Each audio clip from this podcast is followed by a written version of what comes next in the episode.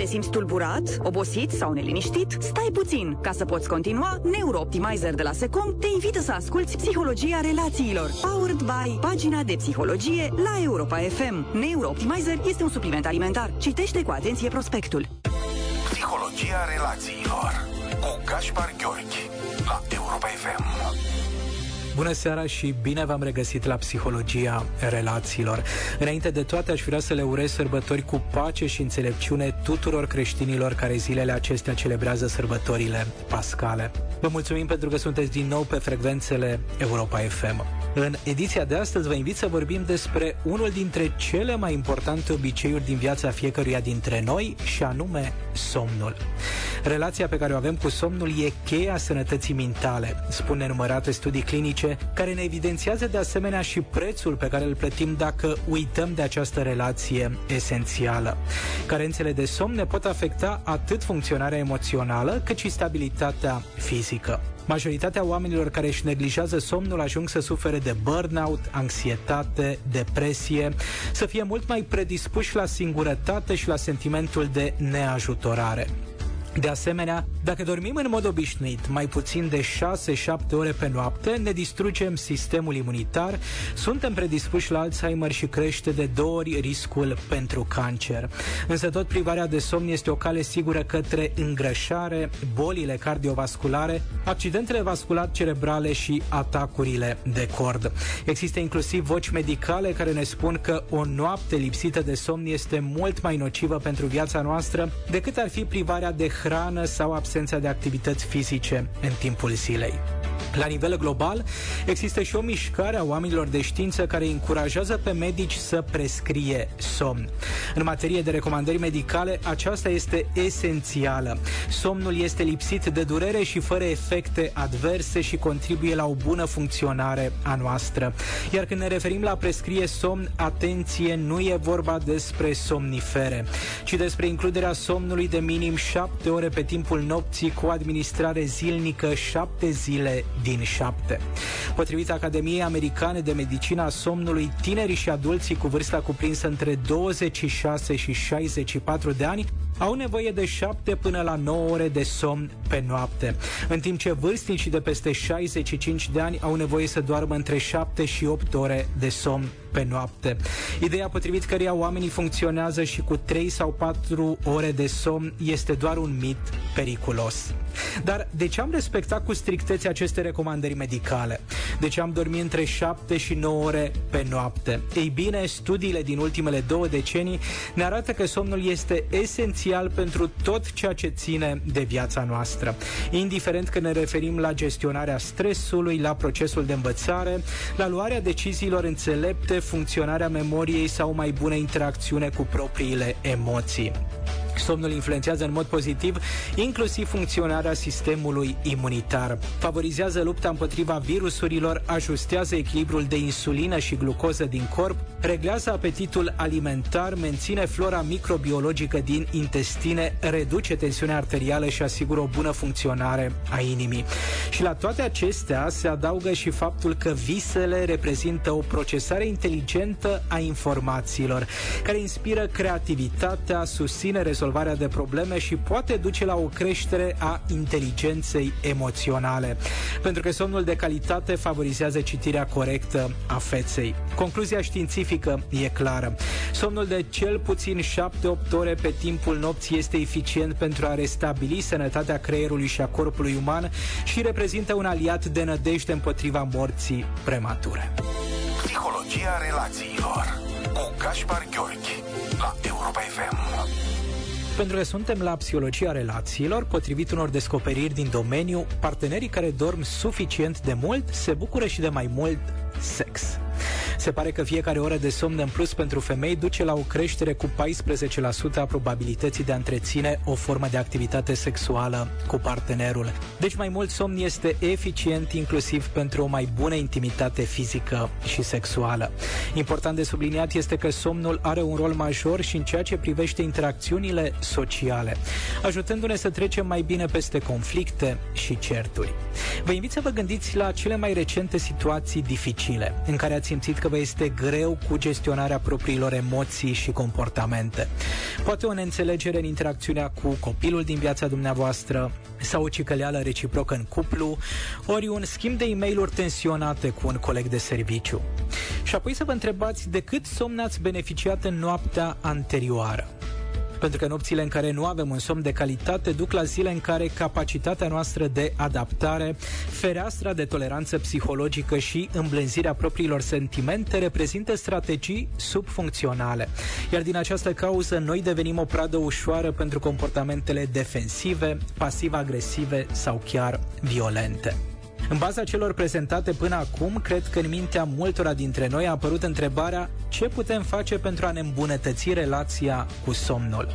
Iar în ceea ce privește modalitățile de creștere a calității somnului, recomandările sunt la nivelul modificărilor comportamentale, dar și în ceea ce privește igiena emoțională. Înainte de toate, e important să respectăm programul de somn. Recomandarea experților în domeniu e să încheiem și să începem ziua la aceeași oră. Cu alte cuvinte, dacă știm că avem nevoie de 7, 8, 9 ore de somn pe noapte, iar dimineața ne trezim la ora 6.45, de exemplu, e indicat ca seara cel târziu la ora 23 să fim în pat. Iar pentru a dezvolta o rutină sănătoasă e recomandat să nu schimbăm prea mult ora de trezire și de culcare. De știut este că deficitele de somn din timpul săptămânii cu greu pot fi recuperate dormind mai mult în weekend. Iar dacă în zilele libere exagerăm, lucrăm, în diminețile de luni ne va fi din nou destul de dificil. În acest sens ajută să păstrăm în minte următoarea structură. 8 ore de somn pe noapte, 8 ore de muncă, 8 ore de odihnă și de relaxare. O altă idee bună este să ne setăm alarma și pentru ora de culcare, nu doar pentru trezire. Și să ne reamintim că înainte de a dormi avem nevoie de o perioadă de timp pentru liniștirea psihologică.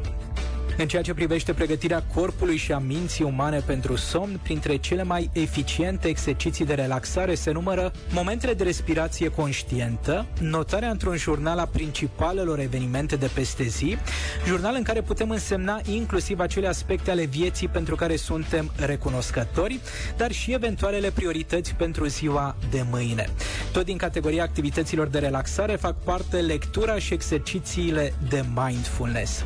Starea de prezență conștiență conștientă, așa cum a fost tradusă în limba română această noțiune de mindfulness, descrie o serie de practici care asigură igiena noastră psihică și emoțională.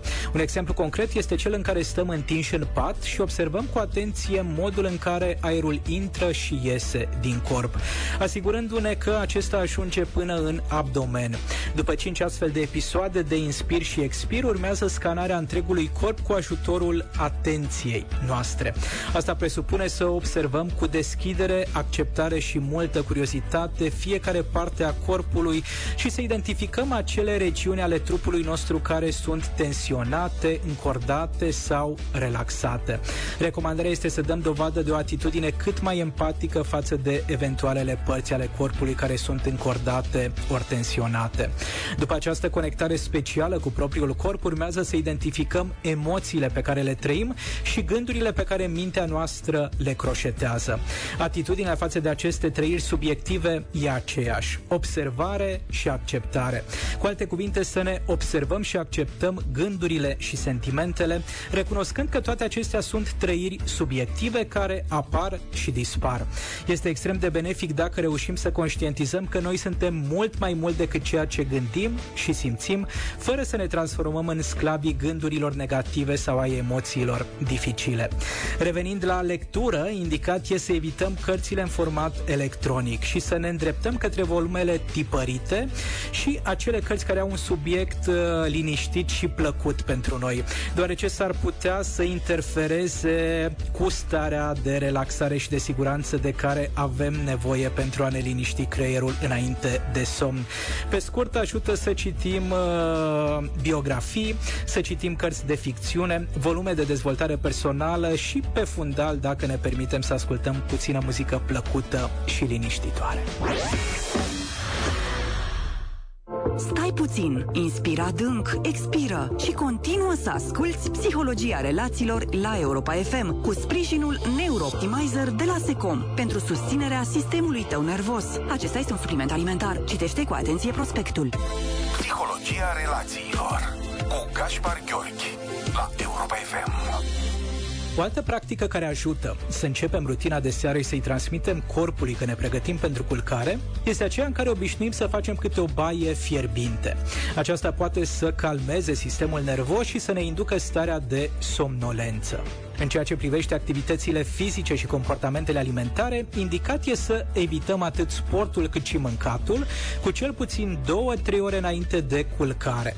Iar dacă vine vorba despre cofeină sau băuturile acidulate, acestea ar trebui evitate cât mai mult posibil, ori consumate cu precădere în prima parte a zilei.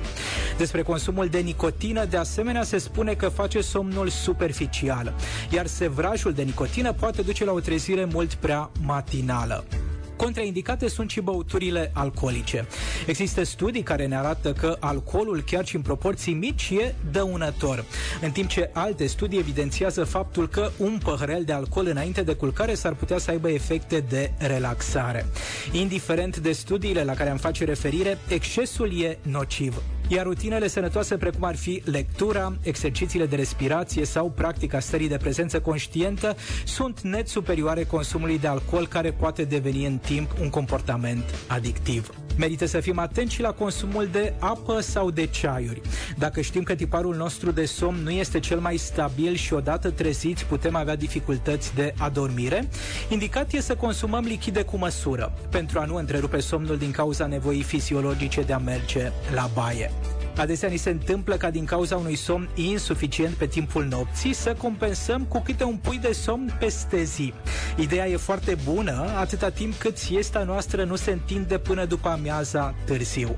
Indicat e să evităm somnul din timpul zilei după ora 3 după amiaza, mai ales dacă știm că în noaptea următoare vom putea să ne odihnim.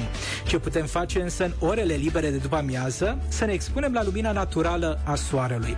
Potrivit specialiștilor, lumina zilei e benefică pentru reglarea tiparului de somn și se recomandă să petrecem cel puțin 30 de minute în afara locuinței. O altă recomandare esențială vizează mediul dormitorului. Articolele bazate pe studii care caută să identifice ce implică un somn de calitate ne recomandă un spațiu întunecat, răcoros și lipsit de gadgeturi. Ariana Huffington, unul dintre cei mai asumați promotori ai somnului de calitate, ne indică să lăsăm telefoanele și laptopurile într-o altă încăpere, fără să le aducem cu noi în dormitor, pentru că ar putea să reprezinte o tentație mult prea mare și un factor distractor. De asemenea, este util să poziționăm ceasul deșteptător într-o manieră în care să nu stăm toată noaptea cu ochii ațintiți pe ecranul acestuia și tot Ariana ne spune să fim atenți la calitatea pijamalelor și a ținutelor de culcare, pentru că acestea să fie cât mai plăcute și confortabile. Atât pentru această ediție. Până lunea viitoare vă provoc să fim cu adevărat atenți la relația pe care o avem cu somnul, să ne culcăm cât mai devreme și să dormim cel puțin 7 ore pe timpul nopții în același pat cu persoana dragă. Vise plăcute, pe curând! Ai ascultat Psihologia relațiilor cu psihoterapeutul Gaspar Gheorghi la Europa FM, powered by pagina de psihologie